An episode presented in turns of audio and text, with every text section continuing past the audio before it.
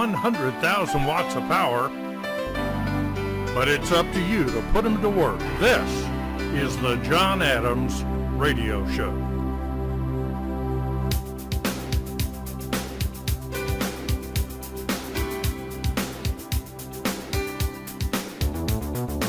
Bringing you truth, justice, and the American way of making money.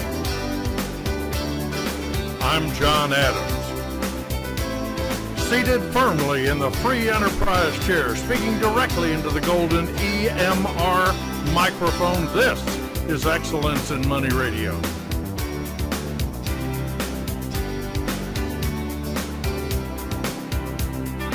Coming to you live from an undisclosed location in a bunker somewhere in the southeastern United States, perhaps Southern Command headquarters on beautiful St. Simon's Island, the crown jewel of Georgia's coastal empire.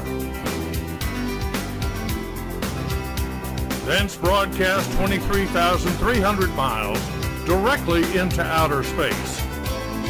This week affiliates, SATCOM 5. Thence rebroadcast all across the fruited plain to our vast EMR network. 331 stations plus the island of Guam. That's just the way it is. I am thrilled to have you with us for this special edition of the John Adams Radio Show. Let not your hearts be troubled.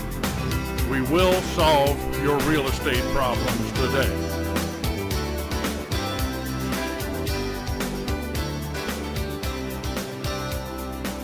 And as uh, we enter week number two of the Russian invasion of Ukraine, we still don't have energy independence. I'm not exactly sure why that's the case, but apparently that is the case. And if it were up to me, I would say, let's drill. Let's drill off the coast of Georgia. Let's drill off St. Simon's Island. I own some waterfront property there. I might very well be a wealthy man from the oil revenues and not even know it. Oh, mercy. We have got so much to cover today.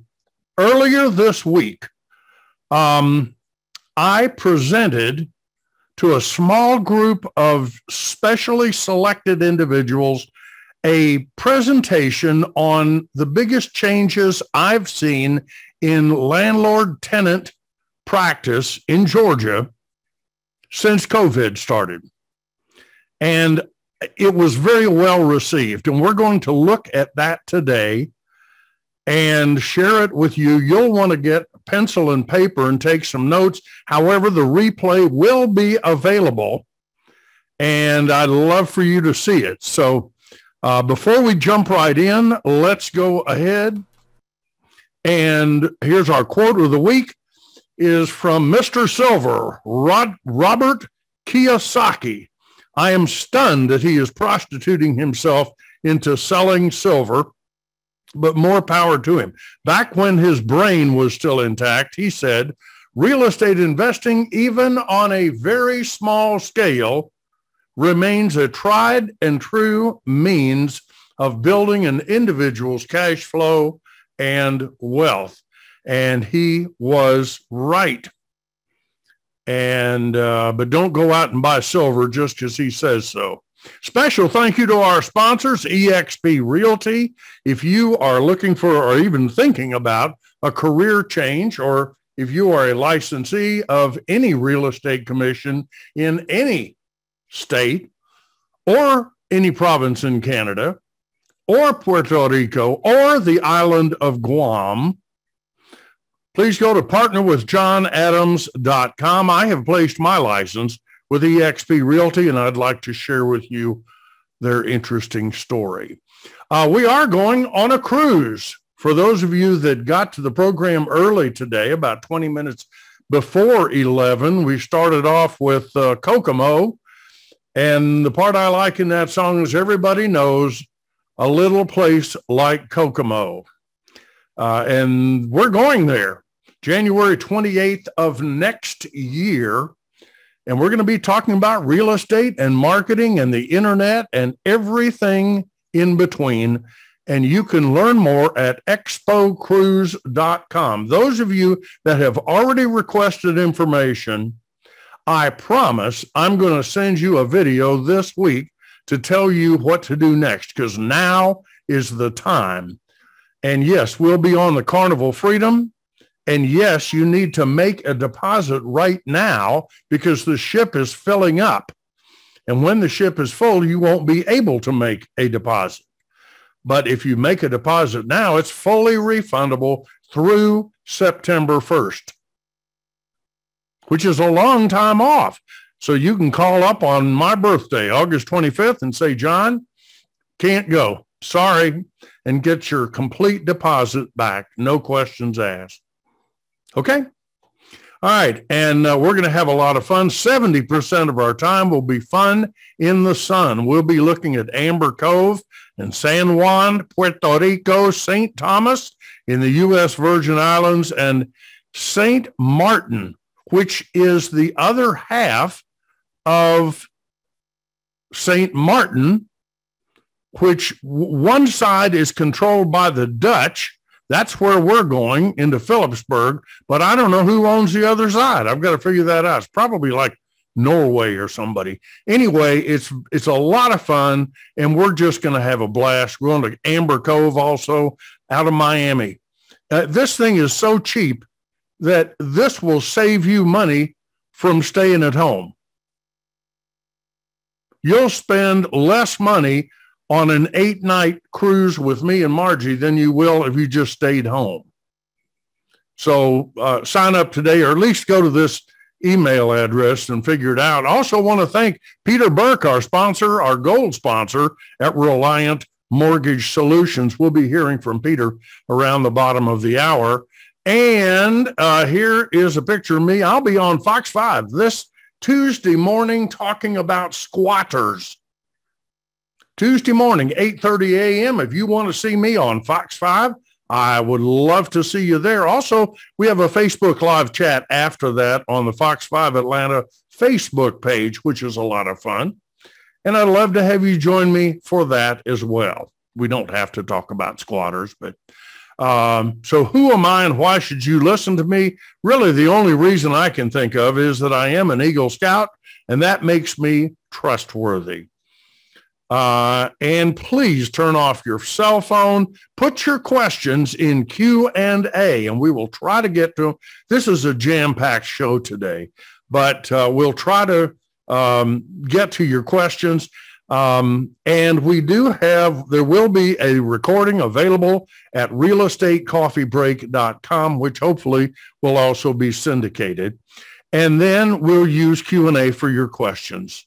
Remember, the truth about real estate is that landlords grow rich in their sleep. That's why I enjoy sleeping so much. It's worked well for me. Your number one goal is to stay occupied and collect your rent or file a dispossessory.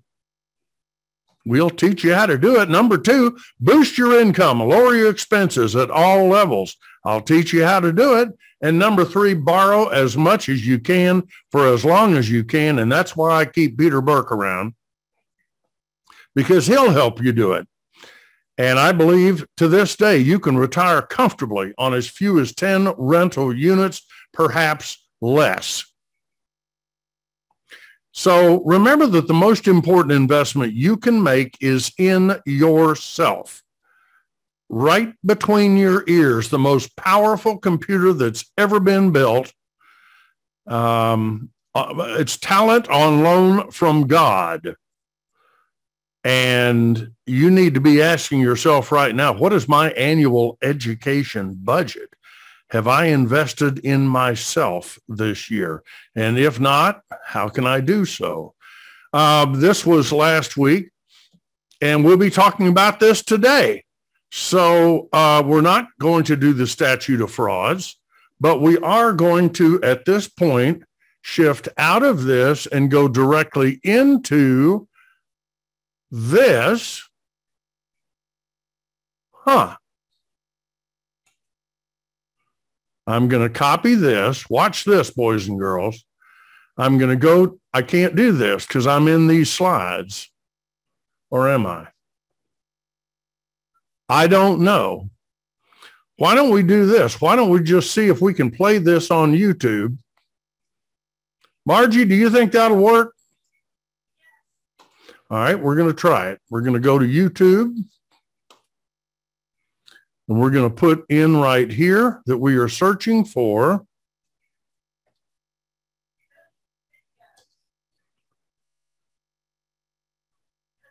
go to your videos. All right.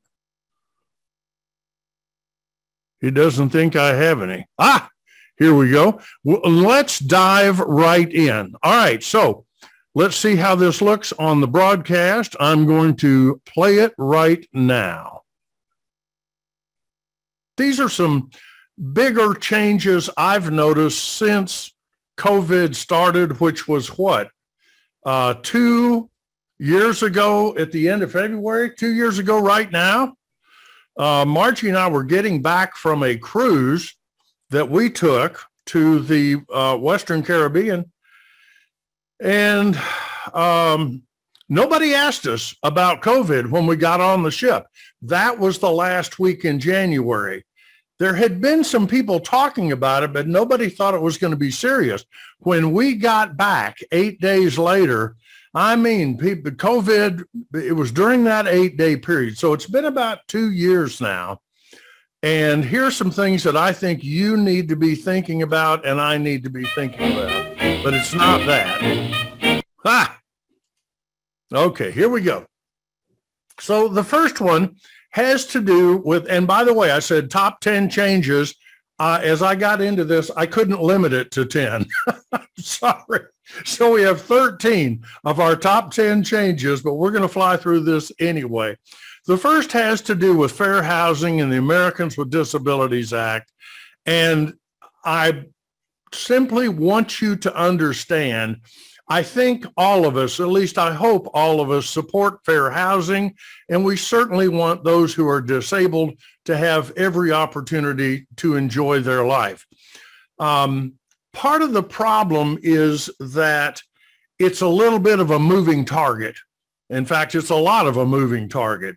Um, what has happened is the federal courts, which you and I really don't have any input on, um, they make these decisions. And somebody makes a decision from the um, uh, ninth district, which is in California, well, does that apply to the 11th district, which is in Georgia or not? And nobody knows. And so it really puts things up in the air. So um, I simply start with number 13 because I want to bring to your attention that fair housing protections continue to be expanded by federal courts and that these changes apply to you and me. Now, here's a perfect example. Um, and by the way, this coming Saturday, I'm going to have a fair housing cheat sheet available for you. Uh, just a, a one page summary, I guess, that will give you some guidance and direction as you're thinking about these things. But one example is recently a federal court said that drug addictions are now considered a disability under fair housing laws. Okay. And this shows the confusion between fair housing over here and ADA over here because they do sort of interconnect. And you and I, as landlords, are expected to stay on top of all this, which is a big job. So uh, right now, you are not able to refuse to rent to a tenant who comes to you and otherwise qualifies, but says, by the way, I am a heroin addict and I do not intend to change, which is sort of amazing to me. But that's what the current interpretation is. Now, that may change, but this just shows you. Additionally, we have seen in the last year changes under ADA and fair housing regarding service dogs which we used to call service animals, but now HUD has said we've decided all service animals have to be dogs. So um, that's helpful because there was a question before, could you have a service crocodile? And I, you know, the answer was unclear. Now we know that under ADA, a service dog is a dog which has had specific training to assist a disabled person with their day-to-day lifestyle. That's different from an emotional support animal or emotional comfort animal, which are also allowed, but under different circumstances. And we're supposed to know the difference. We're supposed to be able to intelligently interact with an applicant who says, I have an emotional comfort crocodile, by the way, and you can't charge any additional rent for the crocodile. Um, and I have to allow the crocodile in the house or something. I, I don't know. Um, it, obviously, you know, I'm sort of making fun here of crocodiles, but Uh, you know, technically, there's no reason you couldn't have an emotional comfort crocodile. So this is something really we need to explore because the penalties are severe, and we don't want to get in trouble. And the the the applicant or the tenant doesn't have to pay to prosecute you or me. All they have to do is call uh, Federal Fair Housing Office and say, I think John Adams has discriminated against me based on my disability or based on the fact that I have an emotional comfort crocodile. And then government employees paid by your tax dollars come out and interview you to see if you if they're going to prosecute you on behalf of the United States, which is a little, that's a little bit unfair because the truth is you and I are not equipped to defend ourselves in a federal court, even in an administrative justice court uh, or administrative law judge who would what we probably would appear before. So anyway, I just bring that to your attention, number 13. Let's move to number 12, which is paperless applications and leases. This is a biggie. You might want to jot some of these things down. I believe that in an increasingly technical environment, in an increasingly digital environment, it will behoove you and me to require all applications, all leases, all documents, and all messages and notices be made through a online portal that the tenant has free access to. Now, why? Why can't they just call you and leave a message? Hey, my faucet is leaking. It's not bad, but I need some help with it. Or my toilet's running and I can't stop it. Well, the question is, when did they notify you? Was it when they left the message? What if they thought they left a message and didn't? What if they sent you an email, but you never got it? And where is a judge going to be on all this? We've talked about this before in magistrates court, which is where the majority of our landlord tenant issues are going to be settled. The magistrate judge is looking for one, who's the most organized here and has proof that what they say is true. And if you can walk into that courtroom and say, Your Honor, here is our lease. The lease clearly, and by the way, you can see that it's signed by the defendant. Um, it says that all notices have to go through our portal. Here is um, where they're instructed on how to use the portal. There's no charge for them and they made application through the portal. They signed the lease through the portal and we've communicated through the portal, but they didn't use the portal this time to notify us of the toilet running. So that is now no longer a valid reason why they haven't paid their rent. Because I can tell you when the tenant wants to stop paying their rent, they're going to find a reason. And the reason is you didn't fix something. Now, they may just have made it up. I don't know. But if they sent a, a repair request or even a notice of uh, running toilet through the portal, that is preserved forever inside that portal and it belongs to you. And that sets up a paper, paper trail that will stand up in court. Now, I bring to your attention, not because I think they're any better than any other, but I, these are, I know they're out there. And this is just a starting place for you guys. Go to avail.co, not com, but avail.co. I'll put the cursor over here so you can see that. Uh, avail.co, we talked about this on the coffee break. This is a independent company that was recently purchased by realtor.com in an attempt to catch up with Zillow's rental business. And Zillow has done extremely well financially. They've lost money on some things, but they make money on others. And um, this is realtor.com purchasing a competitor to Zillow. And I think they are now funding them, giving them the resources and the money they need to really offer you and me some good tools. Uh, I've tried avail.co. It's not what I would call intuitive, but nonetheless, it works. And I suspect it's going to be getting better all along. Now, I don't think avail.co offers free digital signatures that are legally binding. However, pandadoc.com does. And there's no limit on these.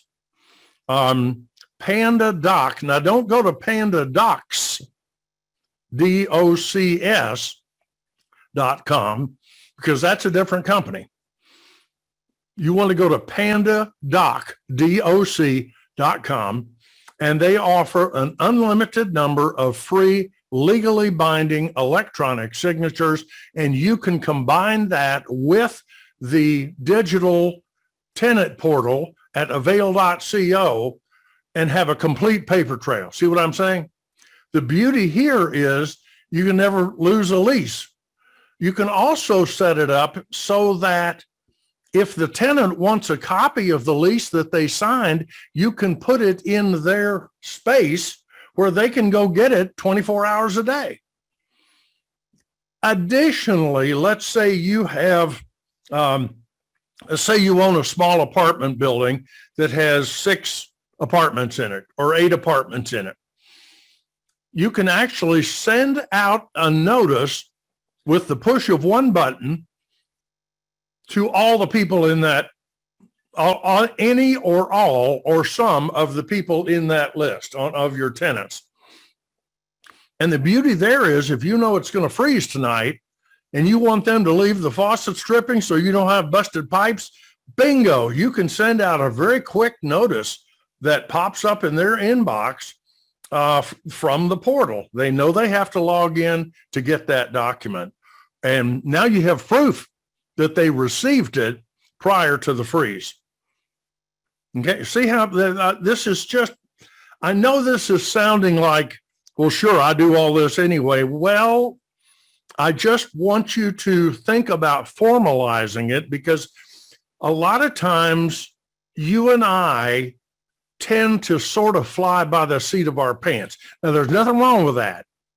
But in an increasingly um, um, litigious, increasingly digital, and increasingly um, consumer pro environment, thanks to our buddy Clark Howard, um, the assumption is that you and I are evil and that we're taking advantage of people. We can prove that we aren't, but the burden is on us. Okay, that's number 12. It's also increasingly regulated. Increasingly what? Regulated. Regulated. You are exactly right. Let's go to number 11, and this is new last year. Now, many states have a domestic violence um, exception to their landlord tenant law. Georgia did not until recently. And it's not up to me to comment on whether it's right or wrong. It's just for me. I mean, obviously, domestic violence is wrong. Obviously, abuse is wrong, whoever, wherever it's occurring. It shouldn't. I mean, this is not right. But I think there is a disturbing trend among legislatures and Congress to say, well, let's just stick it to the landlord because they got plenty of money and they can afford it. That was the basis of the CDC agency order that deprived you of your rights to collect rent. You were literally separated from your property rights. That didn't seem to bother anyone except the Supreme Court and moi. That's French for me, for those of you from Snellville. Okay, so here's the change in the law. It is what it is. For victims of domestic violence and stalking, Georgia law now allows the tenant to terminate any lease before it otherwise would expire if the tenant is a victim of family violence or stalking and has obtained a civil or criminal family violence protection order or stalking order. Now, it's not quite that simple. There are some conditions. One is that in most cases, it will be a civil, not a criminal protection order because the civil protection orders and stalking orders are much easier to get. And that then has to be coupled with a police report. And I know I'm getting a little technical here. I just want you to understand when this happens, you still have 30 days. When it says they can end the lease, they still have to, under this law, if they attempt to end the lease prior to its normal expiration, they must give you a minimum of 30 days from the date of written notice, which must include a police order, I'm sorry, a police report if it is a civil protection order. And that's really more than I know about it. I'm, I certainly don't pretend to be an expert here. I just want you to be aware that if a tenant uh, notifies you that they are the they have a, a, a protection order or a stalking order, you at that point probably need to contact an attorney and find out you know, what your rights are. But at least you have 30 days, which I, I appreciate that the legislature put that in. Now, some of these you may have heard before, but I still think they're important. And they have, each of these has been expanded in the last 24 months. And the first is Okay. that Well, can you under me how my to do it? lease, the killer lease, All right. which you should be using, I'm going to pause this. I'm going can- to, You can, uh, you're stopping the show. I'm stopping the show. All right, everyone, stick with me because we have a special guest. We're gonna- It's up to you. Just tell me how to do it. Go to attendees. Go to attendees, okay? And, to attendees. Okay. Uh, search for, there we go. Go to more. okay, Okay. And promote panelist. Peter Burke is going to join us now as soon as I promote him to panelist. And I think I've promoted him to panelist, which means I'm going to get out of this. The death of a sole tenant. We're trying some new, Peter, we're trying some new technical things this week. Um, but I think it's very interesting. And um, first, welcome to the program. How are you, sir? Good morning, everybody. Happy Saturday to everyone out there. Thank you. Peter, would you lean right into the microphone so we can hear your basso profundo? Can you hear me? Yes. Excellent. I'm going to buy you this week a new microphone because you're good enough, you're smart enough, and doggone it, people like you. I- Will I get the golden microphone? Well, uh, no, I can't give you a go. I'll, I'll give you a, uh, um, a, a silver micro. We would never do to, for you to have a microphone better than mine while I'm sitting in the free enterprise chair. I So- understand. All right, here we go. And now I want to share my screen. Wait a minute, I've already, I'm already sharing, Margie says. Boy, is this confusing. Peter, what can you? I'm not sharing. Well, I'm going to share. I'm, I know I'm getting there. Here we go. Here we go. Here we go. I was not sharing, but I am now because Peter, you and I need to talk about the Discover loan. Correct. And the Discover loan is one that that I was not aware existed. Um, it is a product that you have sort of brought out of the closet for interesting times for some of your investor clients. And I'm going to let you tell us a little about what the Discover loan is. It says it's a debt service coverage ratio and it's an investment home loan. That covers a lot of ground. What does all that mean? It's a limited documentation loan um, in a nutshell.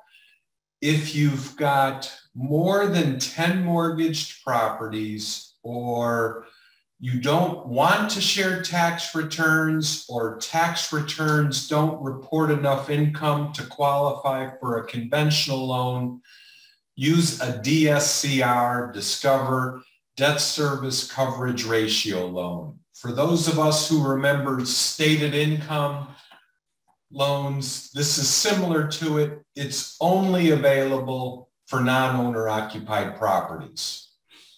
Very interesting. So this is as close as it gets today for the old stated income. Now, um, that's when things were so easy. My dog, um, Ranger, qualified for a 30-year fixed rate mortgage based on his occupation as a guard dog. Correct. And correct. and here you don't even have to have a job. Is that correct? Uh, if you own rental property, you are considered um, uh, uh, employed and you meet the criteria. But we don't need to know where you work, how much your income is, what you declare on your tax returns. Um, I may want to look at tax returns to see if this is the best alternative for you, but that doesn't mean I would share them with underwriting um, if we decide to do this loan. And so unlike traditional loans, this is one where the the lender is focused on the property itself and its ability to generate income. Exactly. We are only considering the property you're trying to refinance. That's all. All right. So what uh, the question comes up, what types of people would be interested in these. I understand that Fannie and Freddie have an official or unofficial limit of either four or 10, depending on who you believe, um, non-owner occupied loans on your credit report showing. And once you get to that 10 level, it becomes much more difficult for someone to gain conventional financing for a rental property. Is that correct? It, it doesn't become difficult. You just can't do it. So, okay. Um, so it's it's off the off the the books. Here's a way that uh, can solve the problem here. Uh, you already mentioned people who don't report sufficient income, and you know one of the goals of tax planning, of course, is to minimize legally, if possible, our sources of income and theoretically maximize uh, expenses, including um, um, expenses like depreciation, which might be a non-cash expenditure, but nonetheless, I assume these things are taken into account by DSCR. And, and let's back up because I, um, I don't want, um, uh, you could have three mortgages and um, still use this type of loan. It's not that you have more than 10, it's that you're not eligible for a conventional loan. Having more, having 10 or more is, is will make you non-eligible. But let's just say you have three or four rental properties. Um, and there are other reasons why you can't go conventional. One being primarily you don't show sufficient income, you're self-employed. So um, I don't want there to be confusion with someone saying, well, I only have three mortgages. You could do a DSCR loan. I got it. The old Discover loan to the rescue. Now, um, if and and we can do this. Some somebody asked me this past week. In fact, I had several calls on this, Peter, and I couldn't answer because I've never done one of these. But um, they wanted to know how far out is this a ten year loan or a fifteen year loan?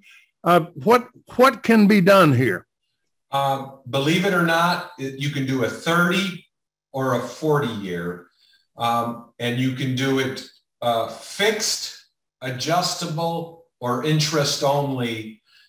Interest only is the 40 year term, 10 years interest only, 30 years to pay the, uh, the amortized uh, principal and interest back. Um, so they're long term. It's not a short term financing. You can get a fixed rate. You don't have to worry about a jump in the interest rate in three or four or five years. And it looks to me, uh, and this is, as you said last time, restricted to non-owner occupied property. I can't, if I'm buying a house for me and Margie to move in, this is not an option. Correct. Okay. All right.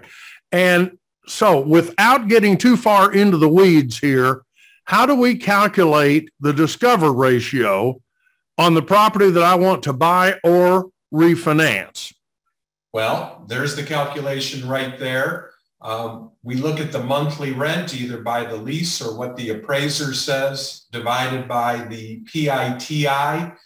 Um, presumably the factor is greater than one, but you can even do this loan if it's below one, which means the income, the rental income is not sufficient to pay the mortgage payment. But most that we see have a factor greater than 1.0. If you keep on advancing your slide, you'll see some calculations, I believe. So here's an example. We got monthly rent of 1450, which in this market is a little low. Principal interest, taxes, insurance is 873. So the ratio is 1450 to 873 or 1.66 is what that works out to. And that uh, seems to me uh, to be the type of loan we're all sort of looking for. I always tell people if you don't have positive cash flow, you want the property to pay you, not you pay the property. Correct. So if uh, it would concern me if your ratio was below one, that would indicate to me that you had negative cash flow, which is, un- except for very unique situations, would not be something we would hope to see.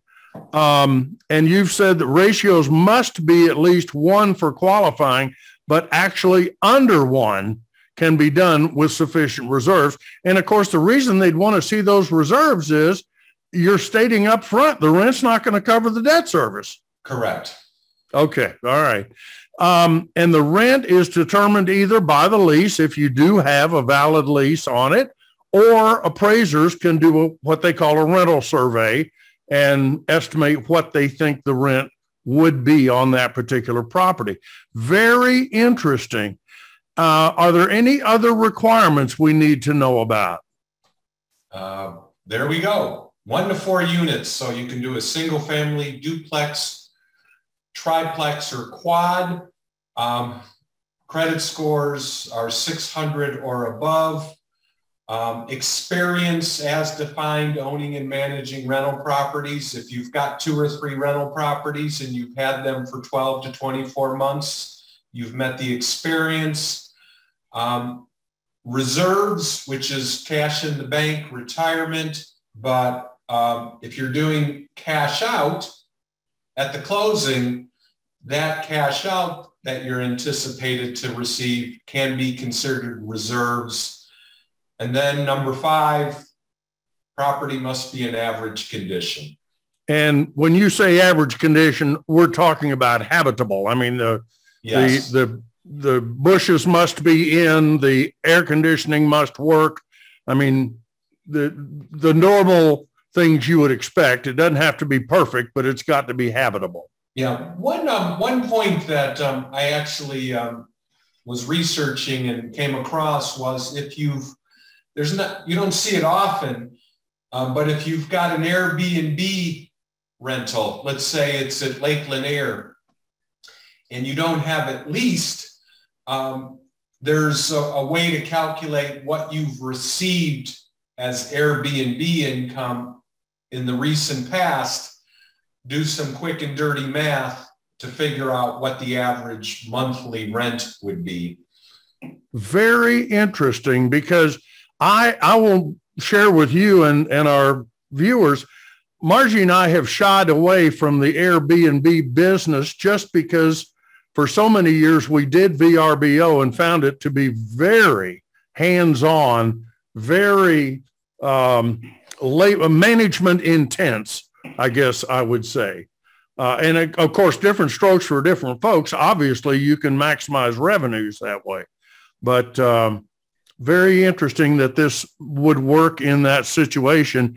And then finally, this is a real eye opener to me. Condos are eligible.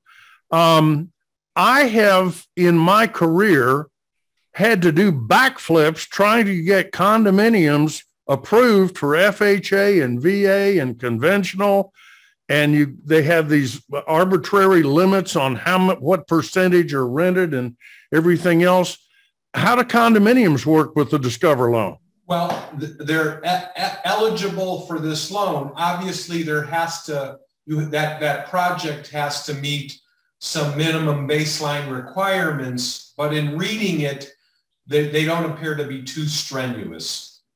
Good, good, good. Well, um, and looks like you've got purchase loans up to 85%, which is good because all I'm hearing everywhere else is 75.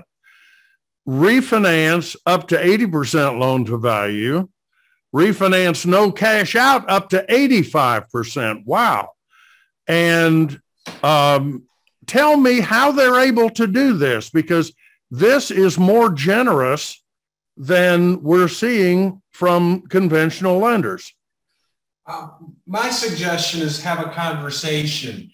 And I, I will say, if during the conversation, um, I'm thinking it's possible to do this conventional, I'd always say, let's go, let's explore that quickly to determine if that's an opportunity before we switch to this. Um, so I may still want to see tax returns. Um, you know, some people say I asked, you know, my bank and they said, oh, I looked at your tax returns and they don't work. But uh, in some instances, they do work. So let's have that discussion um, before we make the final decision as to which way to go. Peter, this is a very interesting loan program that you have brought to the table.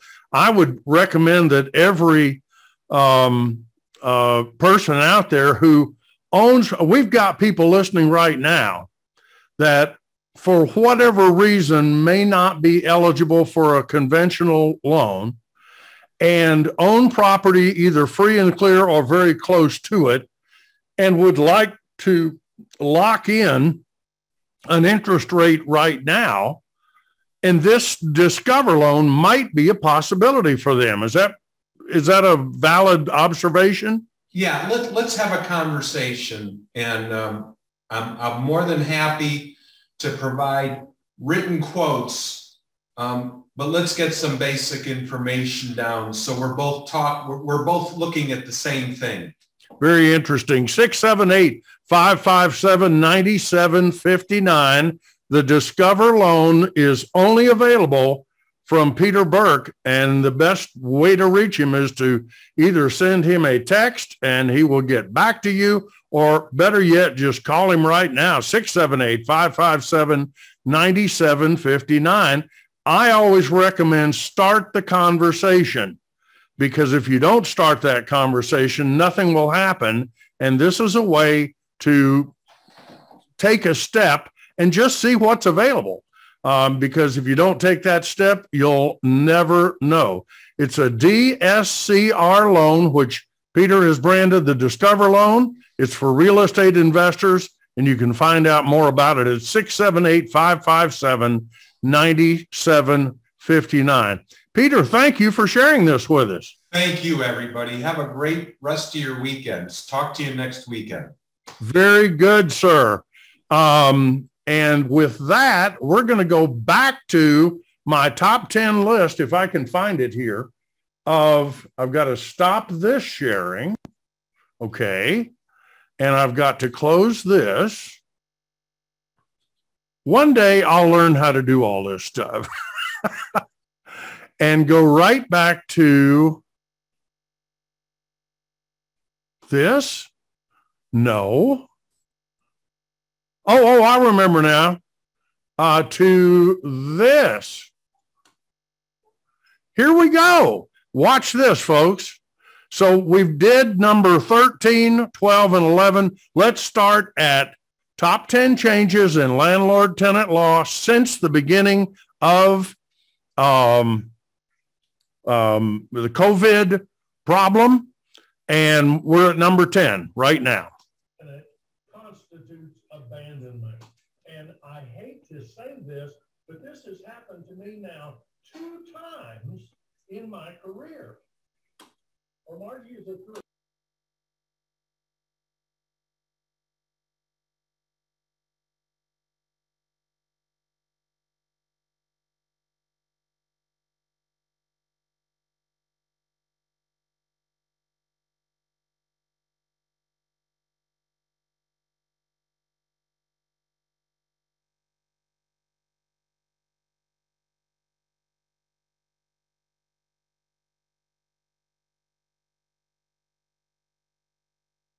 Expanded in the last 24 months. And the first is that under my lease, the killer lease, which you should be using, the death of a sole tenant constitutes abandonment. And I hate to say this, but this has happened to me now two times in my career. Or Margie is a three, two or three. Margie doesn't know. Anyway, what happens At is at least two. at least two. The the the tenant passes away, which is a tragedy. Um, it's usually pretty gross because if it's a sole tenant, they typically, obviously, they live by themselves. And we had a situation where the deceased was there in the unit. The a dog was there with the tenant who eventually started crying and alerted another tenant that there must be something wrong and the police were summoned and obviously at that point. But what do you do? You the police notify you hey we have had um, a, a person living here has passed away which of course is sort of a shock to begin with. And then what do you do? Can you take possession? Well no. Under georgia law uh, absent a definition of abandonment, which typically abandonment is not covered in the GAR lease. Why should it be? So um, we have gone to considerable trouble to define abandonment, even though it is not defined specifically under Georgia landlord tenant law. And we have not seen this challenged in court. I don't think we're going to because typically when someone is deceased, they rarely mount challenges, at least not in this world. And um, uh, it, it just basically says if the person passes away and there are no other tenants, they have effectively abandoned the property and you may seize it immediately. Now, some of you may say, well, John, you've said in the past I can seize it anyway for the protection of the property, which is probably true. But this clarifies that. And I can tell you this, and I hope this never happens to you, but it has to me if somebody dies in one of your properties, you want to remedy that situation as quickly as possible. You want to remove every trace of what happened. And so the killer lease does that for you now. Number nine, abandonment is now more easily identified. Now, how is this different from the death? Well, abandonment also occurs when a tenant just disappears in the middle of the night. You drive by there, maybe the next door neighbor calls and says, uh, they were here till 3 a.m. moving out and uh, I didn't know what to do. So I called you this morning to tell you they're gone, looks like to me. Okay. Under Georgia law, you can't take possession of that property. Even though I have said there's a case to be made for seizing the property for its own protection, but you'd be on potentially thin ice if the tenant came back and said, wait a minute, we just went on vacation and took all our furniture with us. I know that sounds crazy to you. I'm just telling you that that's what a tenant could say, and they probably would win. So because Georgia refuses to identify abandonment, I turned to California and Florida who have identified abandonment and it has apparently in those states anyway uh, withstood scrutiny of state courts and apparently the federal courts. And so we have included in the killer lease a series of what our attorneys tell us are reasonable tests. So for example, is the property empty? Is, does the stuff that's left behind look like junk or does it look like, and you, by the way, you should be taking pictures. We tell you all about this. Um, have they canceled utilities or are the utility, are they behind on the rent? If they're not behind on the rent, you better not take that property because they've paid for it. Remember, Interest is paid in arrears. Rent is paid in advance. If these people have paid for the rent, it ain't yours until they surrender it and you accept it. But if they just disappear and the rent's passed due and uh, either somebody is willing to tell you or um, the utilities have been turned off or the door's wide open, which constitutes a nuisance, uh, you have to hit like three out of the five conditions in the killer lease. You can see that for yourself. But if that happens, the lease says possession is granted to you immediately. Now, will that stand up in court? I don't know, but I think it's quite reasonable. And the attorneys that we use to uh, advise and direct us with the killer lease are saying, yes, we believe this would stand up in court. Now, as you know, if you've used the killer lease before, I am um, a little on the aggressive side in terms of landlord rights. Because look, you've got a lot more invested in it than the tenant does, right? Okay. So that's the position we're taking. Furthermore, not only is possession granted, but if they abandon, that means extra work for you and we have written into the lease that additional charges will apply for the process of dealing with the abandoned property. And we're going to get to charges in just a minute. Number eight, notice of conviction and or registration. It is now legal to put into the lease that if a tenant commits a, I'm not talking about an application, I'm talking about an existing tenant commits a felony, uses drugs, or is a sex offender, if they're convicted of any of these things, or they have gone on some registration list. And by the way, the state of Georgia does maintain a public sex offender registration list, county by county, uh, they are required to notify you in writing or through the tenant portal if there is one. And failure to do that is a violation of the lease. It is an event of default. And so at that point, you can terminate the lease and evict them for failure to let you know that they've been convicted of using drugs or that they've had a felony or something like that. Okay.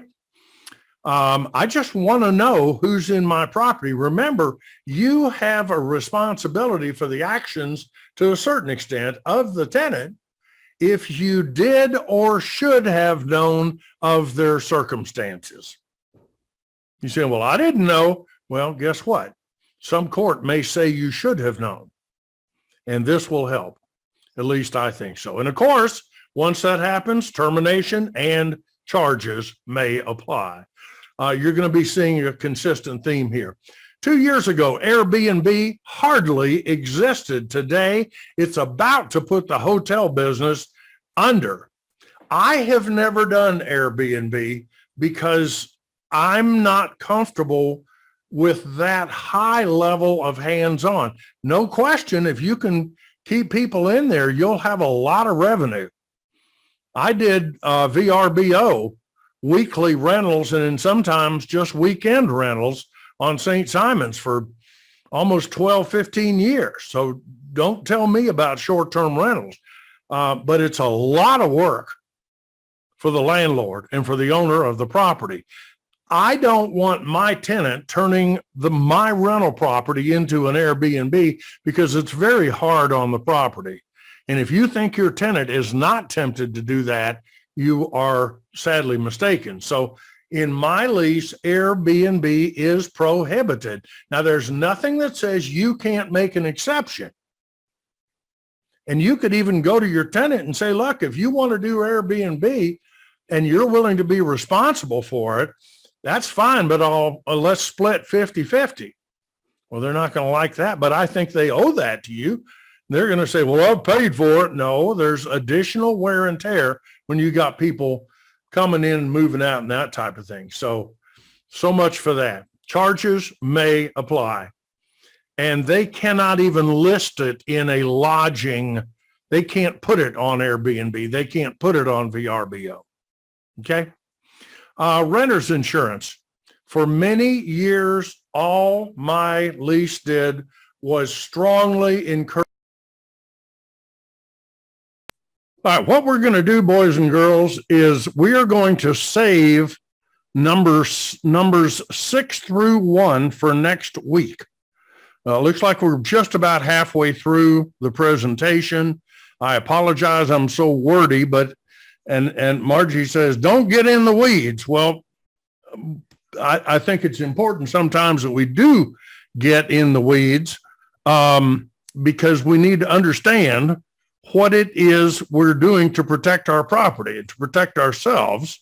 Um, and one of the biggest changes I think I've seen over 30 or 40 years of landlording is the litigious nature of landlord tenant.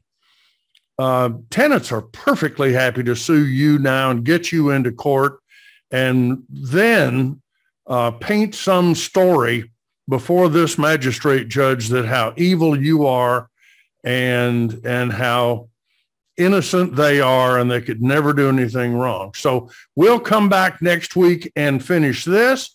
I am now going to try to stop sharing and I'm going to close this. No, no, no, no. We don't want to end the webinar for all. Cancel. all right, let's do this. Um, we'll go here. Okay. And now we're going to go to uh, slides and let's see where we're going to have an intermission. And when we have intermission, I'm going to get our friend um, Ian Robbins is going to join me and we're going to talk about squatters because you won't believe what has happened in DeKalb County, Georgia. But it's time for us to take a short break. You've got four minutes to get a fresh cup of coffee. I'm going to share my screen and it's going to be right here. And we're going to share it right here. It's working. This is great.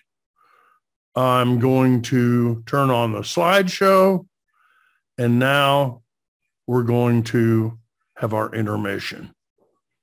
We'll be right back. Go get a fresh cup of coffee, folks, because you need to learn about squatters. Ian Robbins joins me next here on the Real Estate Coffee Break. And we are back for the second hour, and it's going to be a lot of fun. And boy, did we get a bunch of questions. Must be a dozen people want to talk to Peter Burke, wanted to ask questions about the down payment and what the rates are and whether it can be done out of state. And the answer is call Peter. Um, the they're good questions, but as I say, um, if we try to answer that level of detailed question, we're going to be um, in trouble because I've never done one of those loans. Frankly, I didn't know that much about it. Uh, Ian Robbins joins us now, I hope, as a panelist. Uh, I think if I can find Ian here, I think he's here. Ah, yes, Ian joins us, um, and we are going to talk. There. Hello. We're glad glad to have you. I've got to um, do a little housekeeping here, and that's going to be done right over here. And now what we're going to do is we're going to talk a little bit about squatters because um, I think it's worthwhile. And folks, you are not going to believe that a military, a member of the United States military from DeKalb County, Georgia, a homeowner was deployed, I believe, either uh, somewhere and lo and behold, he comes home after being gone for a year or two. And guess what? Somebody has moved into his house and he's trying to throw these people out.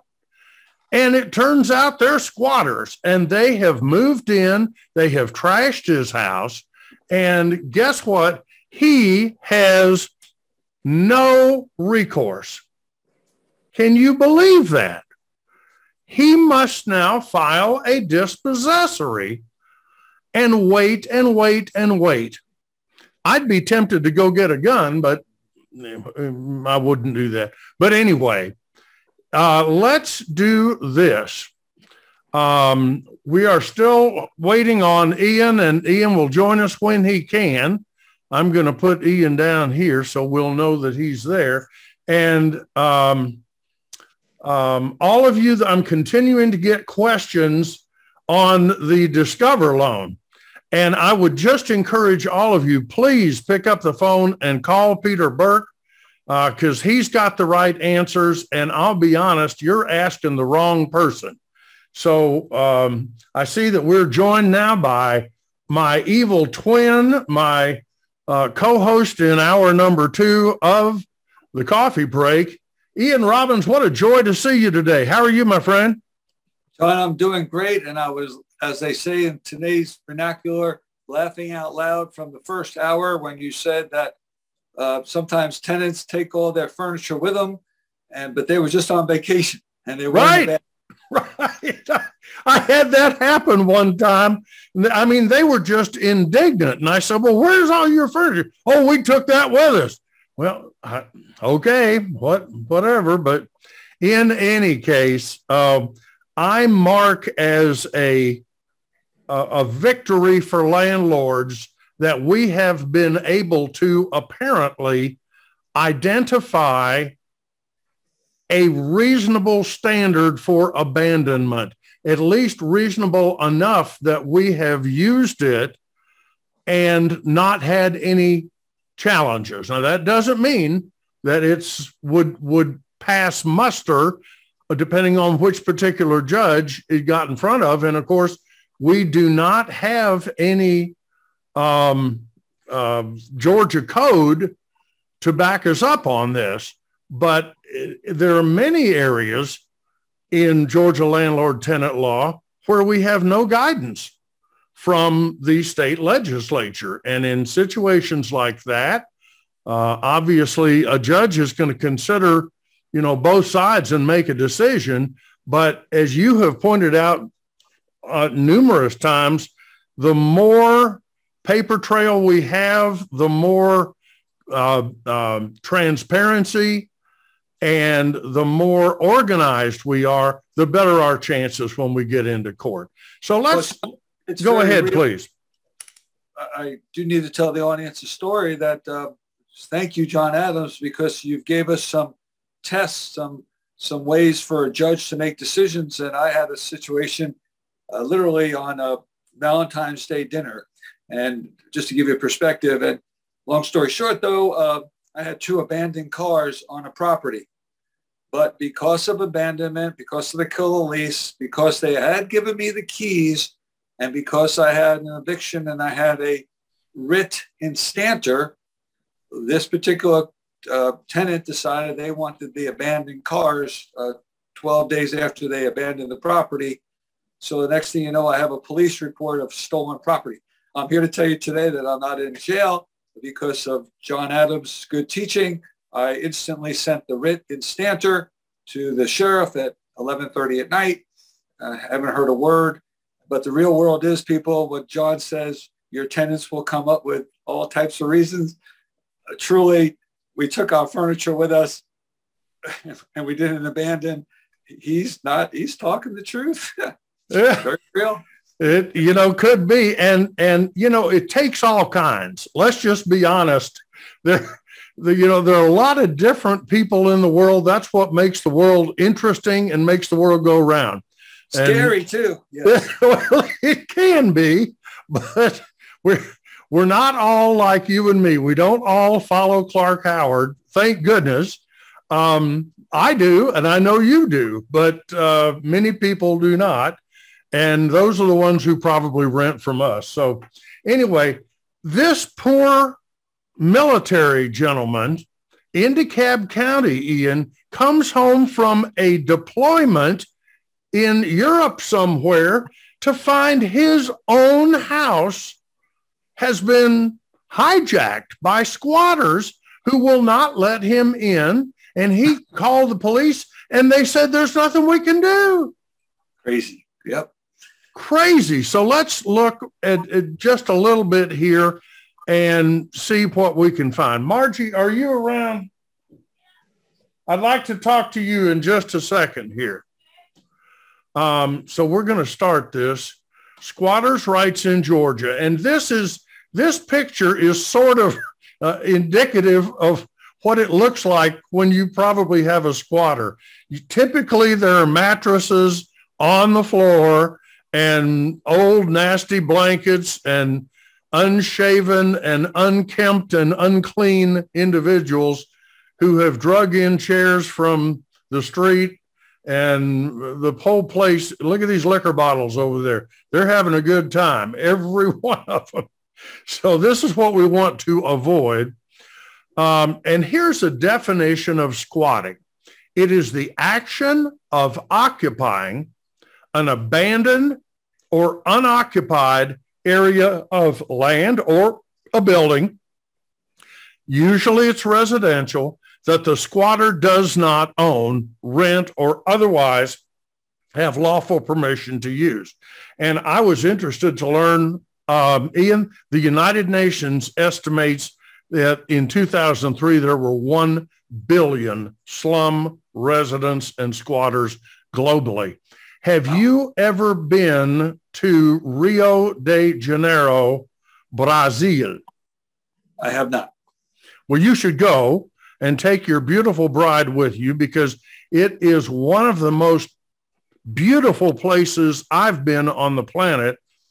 And Rio de Janeiro, it's like the mountains come right up to the beach and then they drop off. So you've got the city is at the bottom of the mountains but going all the way up the side of the mountains in all directions is what they call favelas. and they are sort of hand built um, cottages out of used wood and used pieces of brick and anything they can find. And these people, it's they're very creative and very clever.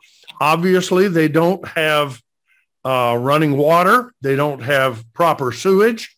Um, and, and but this is where a large portion of the residents of Rio de Janeiro live. And it's in these slums that are in plain sight. And I've never, they warned us, don't go up there, even in the middle of the daytime. But they tell us that some of the most beautiful views in Rio are from the slums. And that's all private land. And all these people are just up there squatting. So I don't know if a billion is right or not, but I'm telling you, in other parts of the world, there's a lot of squatters out there. So what is the danger for us in allowing squatters? Well, in Georgia, a squatter can acquire property ownership. And by the way, this is not a typical thing to happen. I've been in it, this business now since 74. Uh, I've had squatters before and I've never had anybody try to um, seek adverse possession and say that they owned the property because they had been living there. Georgia law does allow potentially a legal doctrine known as adverse possession. This comes to us through, as so many things do, English common law. We're going back now to the Magna Carta. And um, I don't know exactly what their provisions were, but different states have different requirements that a squatter has to meet before making an adverse possession claim. In Georgia, there are five distinct requirements that a squatter must meet to gain ownership of your property. And if you can just prevent one of those, one, nobody listening to this show should ever have a squatter. And we're going to talk about the dangers. I mean, there's liability for you, but the worst of all worlds would not only be to have a squatter, but for have that squatter to stay there so long that an attorney would talk them into suing you for for ownership of the property. And you know what, John? Just a couple of thoughts on that. I appreciate Please. for our audience. Uh, we once had a speaker at the landlord subgroup, and he talked about some houses that he bought. This guy, he would admit he had too many houses. So he told the story where he bought some house, two motorhomes, actually, uh, mobile homes.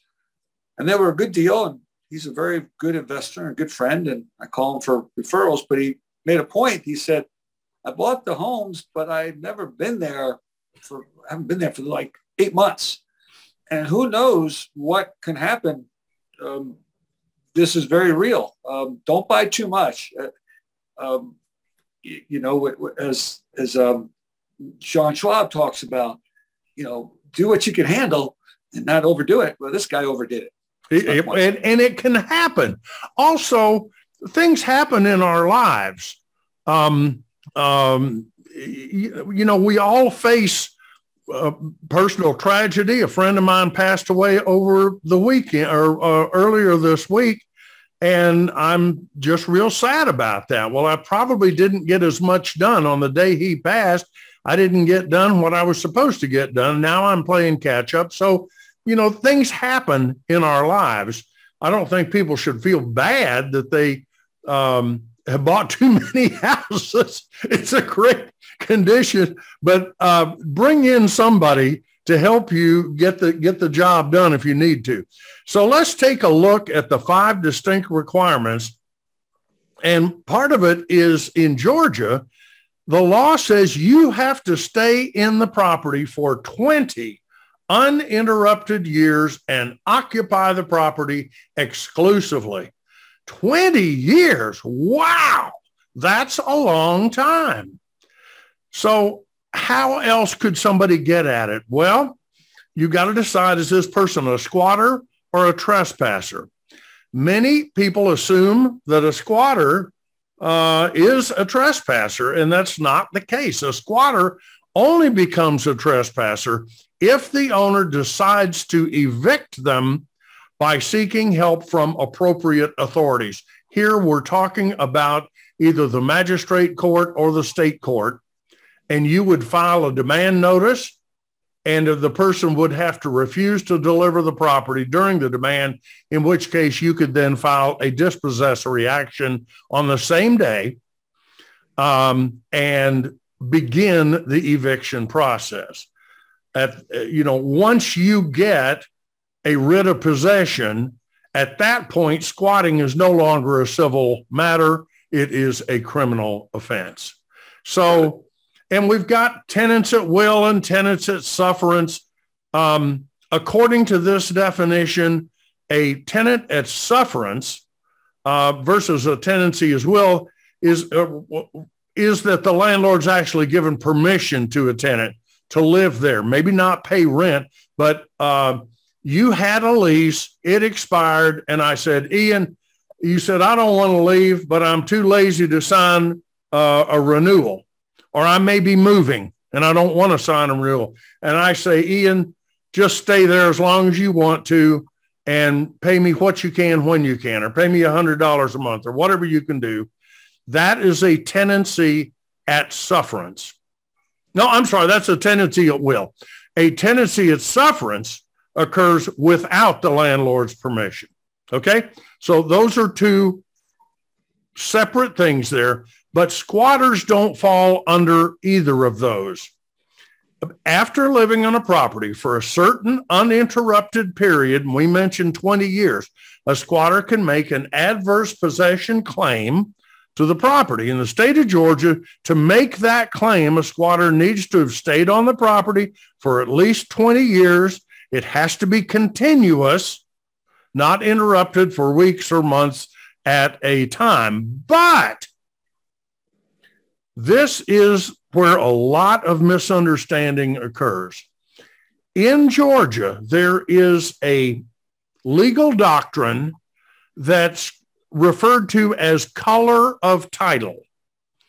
And it says under the doctrine of color of title, that time can be reduced from 20 years to just seven years. So really? what is, go ahead, go ahead, please. Oh, I, am very interested. How do you go from 20 to 7 and get adverse possession? Um, well, color of title is a legal term that refers to the documented ownership, and that's what we call the title, and, and says, you know what, this title is muddied now. It has significant defects, and there's a challenge on record, and it probably would the fact that your squatter would challenge the title would cloud the title to the extent that it might invalidate your otherwise valid claim to ownership of the property. Now, you'd have to do a motion to quiet title at that point, and you're going into court. But at that point, a superior court judge is going to be saying, do you or do you not own the property? And, and a superior court judge in Georgia is a very powerful position. This is the only elected official in Georgia that has the power of life and death. I mean, they can literally send you to the gas chamber or, whatever's available. I hope that doesn't happen to anybody I know. But color of title is a, a, a legal doctrine in Georgia that says you don't have to go the full 20 years in order to challenge the title. So how do you get this seven years? Under Georgia Code 44-4-7, Georgia will grant title where a trespasser has occupied land under color of title. Color of title is just a legal way of saying that that individual has some sort of legal documentation to support the occupation. For example, a faulty deed or an example would be if this person went and paid the tax on the property. Yep. Ian, I have had attorneys tell me that in their opinion, the fact, I mean, I could completely abandon a pro. They don't recommend this, but you could completely abandon it to squatters. And the fact that you paid the title, I mean, the uh, property taxes every year is in essence flying your flag. In other words, you are now notoriously conspicuous as the owner because only the owner pays taxes.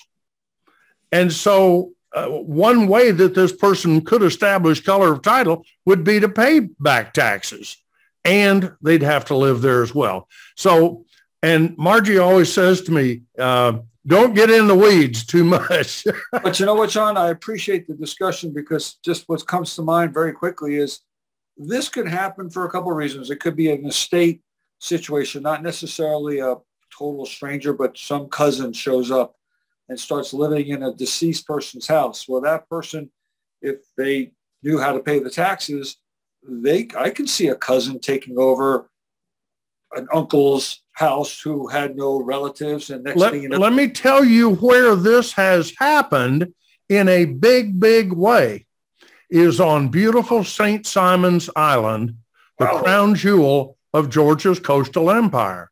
And it title problems have tied up former slave properties on St. Simons Island for the last hundred years. I believe it. Now that and, you're talking about it, it makes sense. And and what you've got here is here were um, after the war between the states. Obviously, Lincoln freed the slaves, but many of the slaves were living on these plantations in houses supplied by the owners of the plantation. Well, the owners of the plantation may have abandoned the property. We don't know. They may have died in the war. They may have just decided to go somewhere else, or they may have stayed in the vicinity, but decided, well, if the slaves wish to continue living there, that's okay with me. And in doing so, this color of title passed from the owner of the plantation to someone, but we don't know who because many, many times there was nothing put in writing. We're typically dealing with illiterate folks who continued in many cases to work for the same people that had been their owners at, at one point previously.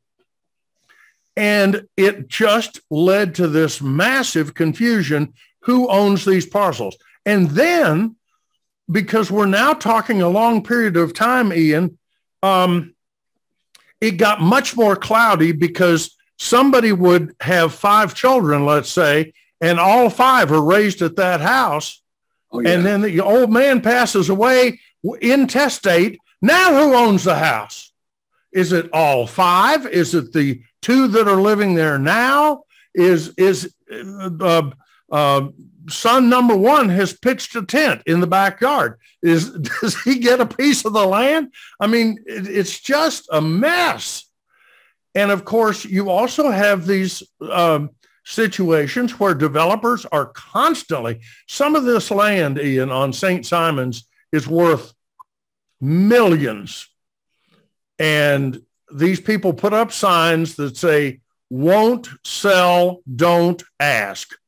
Really? Okay. It's just and, don't... and I'll never forget there was one on um, well, it's now called Mallory Drive, but it was something else at the intersection with Demere Road and it was just a rundown ramshackle. It didn't look like humans could live there, but they had one of these big signs, won't sell, don't ask. And somebody apparently ignored the sign because just recently that house was bulldozed. The lot was prepared properly. And there's now a million dollar house on that lot. so I hope whoever the family is was amply rewarded. But um, you know, it, it's this is one of the problems with title. So let's look at these five. Wait a second, John. Go First ahead. All, as a trained salesman, we we're taught the sales starts after the first no. And the way I look at that story is the, the person who got that house legally and did it properly, he probably just was a persistent investor. And our audience can learn from, okay, the first couple times they say no, that's okay. Um, stay on it. I guess you got to raise the ante a little bit. And apparently they get got to the right price. What do you think? I think so. You know, they say everything is for sale at some price. That may not be true, but these people had put up a sign said, won't sell, don't ask. Somebody asked and they sold. asking, absolutely. So, but John, whatever happened though in St. Simons? Are these properties still vacant and or they're no, in, in almost every case, remnants of the family or the extended family. And I'm now bringing in cousins and and great aunts and oh, yeah. uncles. I mean, these people. There's it's a very fluid situation, and they have all been offered lots of money to sign quitclaim deeds. And of course, you've got title attorneys that are doing backflips trying to figure out how do you prevent forever a family, which now is five or six generations and wide, how do you prevent somebody from coming back and saying, wait a minute, Uncle Josiah promised that I could live here for the rest of my life? It, it, it's maddening. And I assure you they're working on it, but there are areas Proctor Lane, that's the one, Proctor Lane. There are areas where the original shacks are still there and people are living in them. Incredible. And John, I stand corrected because a couple weeks ago I was not really excited about quick claim deeds, but I'd be there trying to get a quick claim deed, everybody to sign. If that, I own it, you know, and and once you have started filing these quick claim deeds, that gives you at least color of title, doesn't it? It does. Yep. Because even even though there may be other claimants out there, you're letting the world know by filing a quick claim deed that you are claiming an ownership interest now. And if anybody tries to go through you or around you, you have a um, a theoretically valid claim against that person for not buying your interest out. So you can see how you approach a, a 16 or an 18 year old person of age who's raking leaves in the front yard and you say, I'll give you $100 if you'll sign this quick claim deed. The kid just signs away and you give him a $100 bill and you run to the courthouse. Now who owns it? I don't know. Anyway, in order for this color of title to pass, here's some things that would have to happen. And I want to go through this relatively quickly because I don't want us to waste all our time. It's already 35 minutes after the hour. Time flies when you're having fun. Uh, the first is there has to be continuous possession of the unit. Now, this means a lot of things. Um, it's it's called a hostile um, a, a hostile action in order to seek to obtain color of title. And hostile in this case simply means that you, it doesn't mean violent. It simply means you have occupied the property, but it has to have been continuous. Um, and there are actually multiple definitions one of which, as you pointed out, could very easily be a good faith mistake. So where Uncle Bob passed away and he had always told um, nephew Julius that uh, on his death he would get to live in that house. Um, uh, Julius may think it's his, and he may actually have a piece of paper that says it's his that doesn't mean it's his, but he has met the first requirement because he has to have lived there seven years and he has to have been in continuous possession. So if he moved out for a month and then came back, that doesn't qualify. Next, requirement number two, it has to be exclusive possession. And that means it can't be shared with the owner or with another person.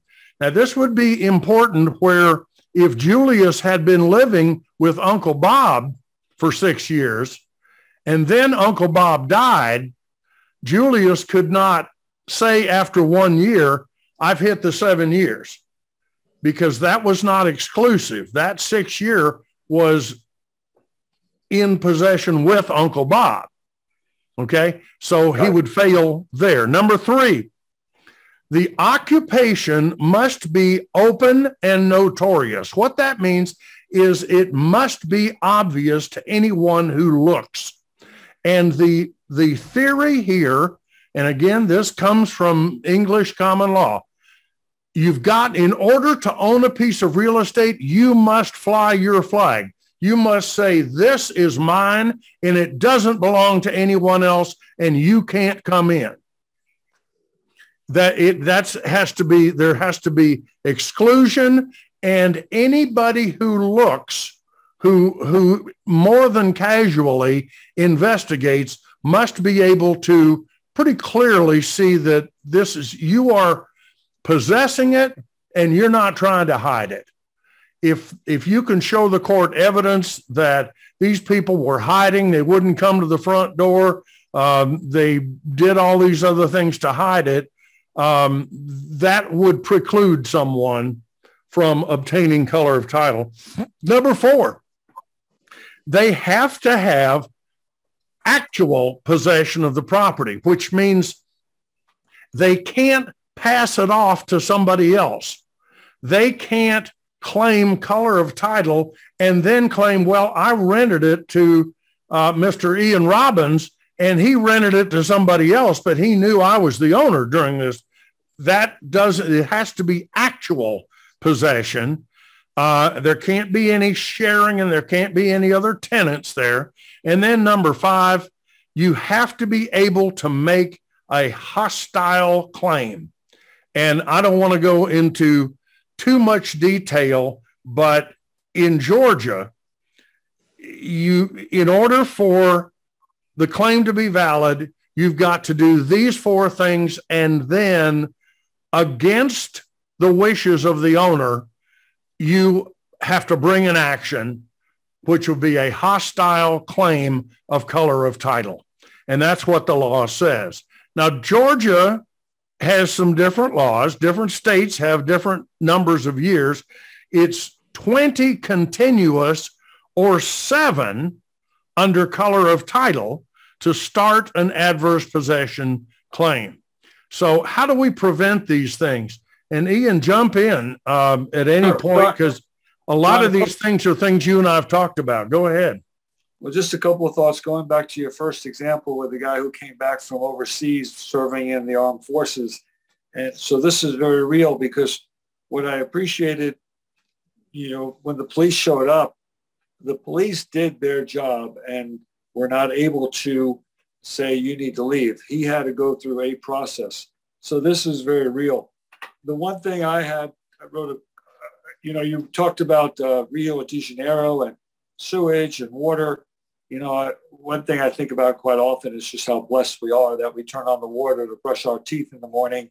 And that is, uh, you know, a gift that's incredibly rare in some parts of the world. Um, you know, it, it really is. I'm sure up that mountain, they that would be amazing, and they don't have that. Um, so I'm wondering about back to this guy who took over when the guy was in the army. What did he do with um, utilities? You don't have to answer. We probably don't know the answer. Appar- yeah, apparently he did have the utilities on. And at this point, there's a question about how that happened.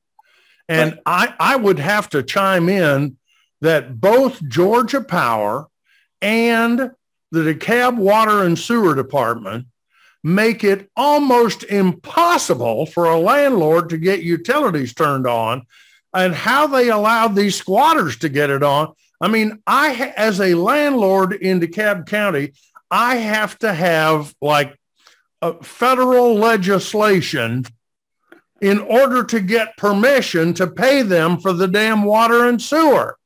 Well, there could have been some fraud involved, um, you know. But one thing, when you use the word adverse, and I realize this is probably used in many parts of the law, but just this week, you know, I was studying a little bit about fair housing and, and sending out my high uh, deposit request. And my point is that's technically what's called an adverse action, but it's it's an ad- adverse action letter to say it's not your.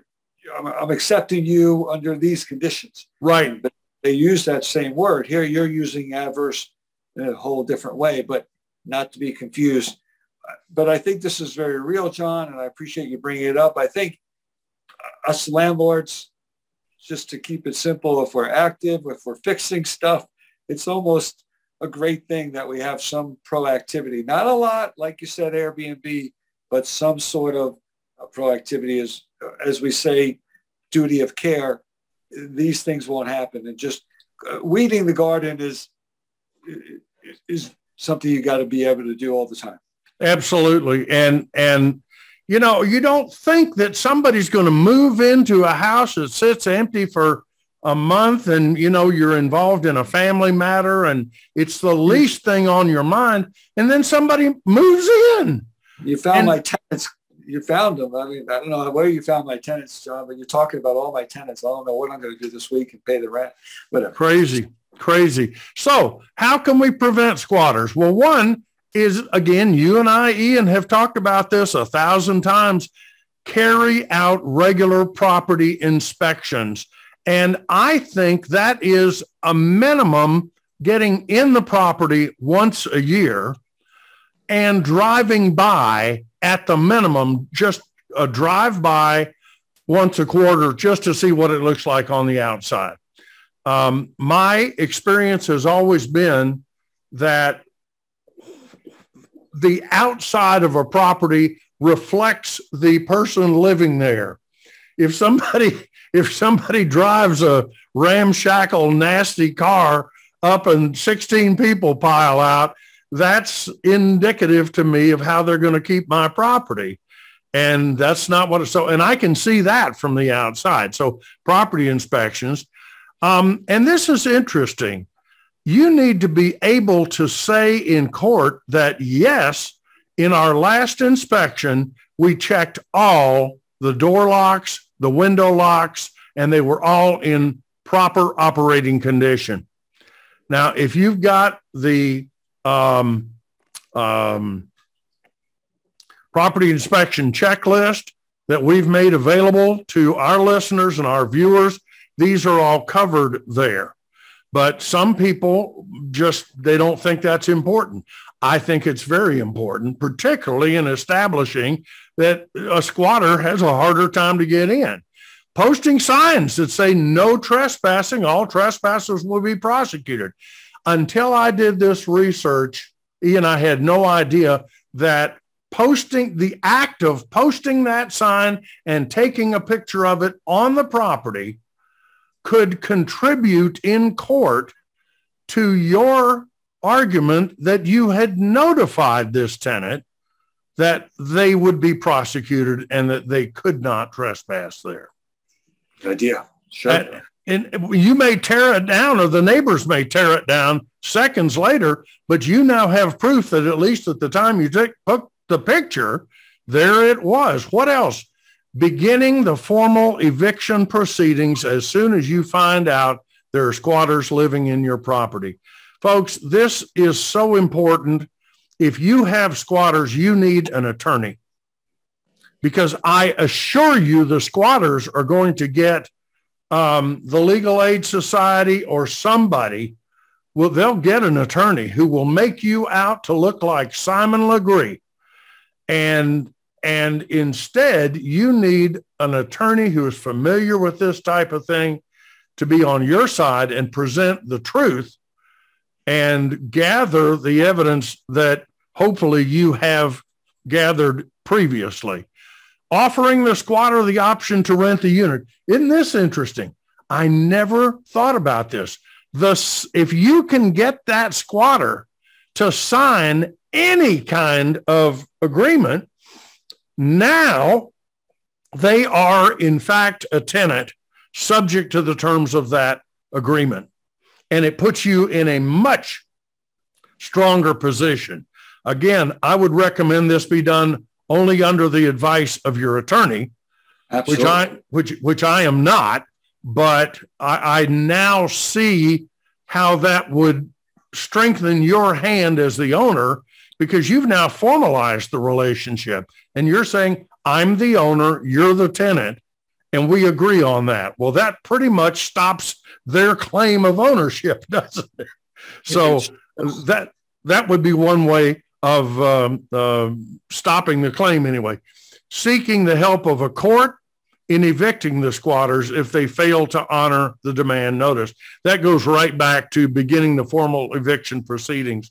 I would remind everyone that a recent court ruling in Georgia says that contrary to popular belief, once you make a demand for the property, there is no required waiting period before you can file a dispossessory warrant. So literally you could stop by the property and give a demand notice to any person of legal age, or you could post it on the door, take a picture of it, and drive straight to the courthouse. And when they say, hold up your right hand, you've demanded the property and they've refused to give it to you, you say yes. And now, John, a couple of comments though. Um, maybe I'm wrong, but in the landlord survival guide, I think it's uh, day one, you're late. Day five, um, you we, we uh, do a demand letter, but I think the demand letter, at least last time I looked at it, gives two days. But what you're saying in effect is you doesn't need to be two days. That's a courtesy of two days, which is a short time, but is that what you're saying? Is that yeah, absolutely. It is a courtesy because it is not required. Now, um, prior to this particular ruling in Georgia, many courts felt that the opportunity to uh, answer the demand uh, or to resolve the issue. So, for example, let's say that you're demanding because the person hasn't paid the rent. Well, a lot of courts have the feeling that if you make a demand on someone, they should have a reasonable opportunity to cure the event of default before you evict them. And that is not what the code says. And so we have no statutory guidance on this. And this most recent court that's been pretty much widely agreed upon is that there is no required um, period um, once you have made a demand, um, and uh, it needs to be in the correct format, and we give everybody that in the landlord survival guide. But uh, you can drive straight to the courthouse, and and you're done at that point. And you know what? Uh, but I think that's such a good point because uh, what you've always said, the process by design will give them time. You can run to the courthouse all day long, and you'll meet a very nice person that will take your money and then you'll do some serious waiting, and then you'll still show up at the the the man with the gun or woman with the gun will show up, and also you'll be doing some more waiting. So we got plenty of time. Yeah, there's there's, so that, there's plenty of waiting, and so I I say let's move ahead with whatever speed we can muster, because um, I don't know if you ha- heard the interview I did uh, a couple of weeks ago with Joe Clower, but he pointed out that in his experience as a property manager, that's all they do, um, less than 1% actually get into a courtroom. That right. 99% either the people leave voluntarily or they come to a consent agreement or uh, they just agree mutually that the person's going to leave this Saturday and we'll give them a hundred dollars if they leave it clean or something like cash for keys. And right. he, he said, we use cash for keys all the time because it's in everybody's interest. They want, they need the money. You want possession of the property and they can give it to you. And so let's all work together. And he said he's a big believer in, in solving it as quickly and as easily as possible. But as you well know, each time more time passes, we're beginning to ratchet up the responses to the point where we're getting a writ of possession, we're getting a, um, a set out crew, we're scheduling a marshal or a sheriff to oversee the set out, and we're putting the people out on the street and all of their belongings. Obviously, we don't want to get to that point. So, no. so John, it, uh, one thing about the first point you were talking about about going by the property, and I know there's property managers listening, but what I've always said is nobody cares more than you do, or nobody cares more than I do about my properties. And so it's certainly, if you have a property manager, which is excellent idea, uh, in certain situations, it's still to your benefit to be proactive. And I think about those landlords who live long distance from their property. So if you have a property manager and they're three hours away, it still might be worth going by.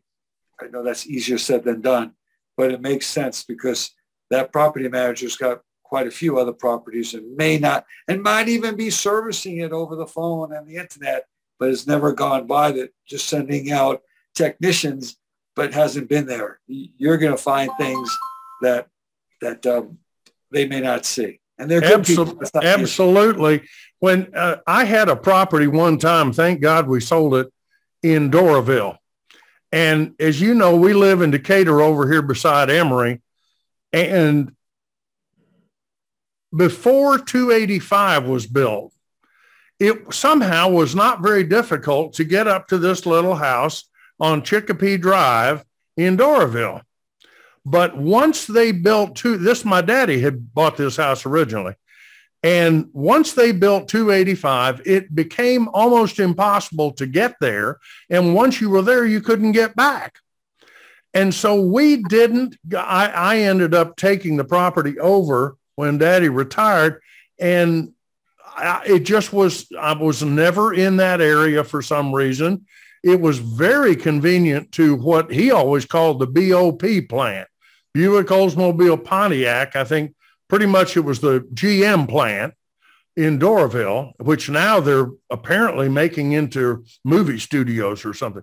But um, nonetheless, I did not, I mean, there, it was hard to rent that property. And eventually, Ian, I made friends. I just went next door and knocked on the door and introduced myself as the property manager of the house next door. And I offered them cash to give me a report whenever there was any hanky panky going on at the house. Good idea. Sure. And it worked. And they would call and say there's loud music or they're having a wild party or something. There are 27 cars or something, you know. And, you know, the, the tenants never knew that the neighbors were ratting on them. And I would, you know, I was paying their teenage kid to keep an eye on things. And it really was a, a small investment for me. So let's forge ahead hiring expert legal help before attempting a self-help eviction. Now, this is interesting, and I'll be interested in your thoughts on it because we know that a self-help eviction in Georgia is not allowed. Self-help is where you just go change the locks and put a note on the door saying, sorry, we changed the locks. You're out. And that's not allowed. Um, I had a, I suggested one time that if you couldn't get somebody out, you could just remove the front door and take it with you and tell them you're working on it. Well, unfortunately, that is also a self-help eviction and you can't do that. So don't open, don't open the fence and let their dog out either. So that's one. That's right. That's, that's right.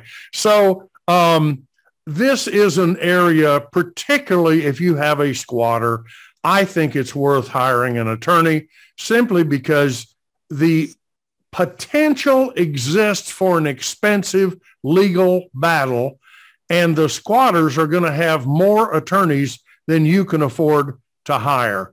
And last but not least, And as you and I agree that nobody cares as much about my property as I do, but in some situations, um, if I'm just not in that area, and you know, Margie and I are spending a substantial amount of time on St. Simons these days, I need somebody to keep an eye on a property.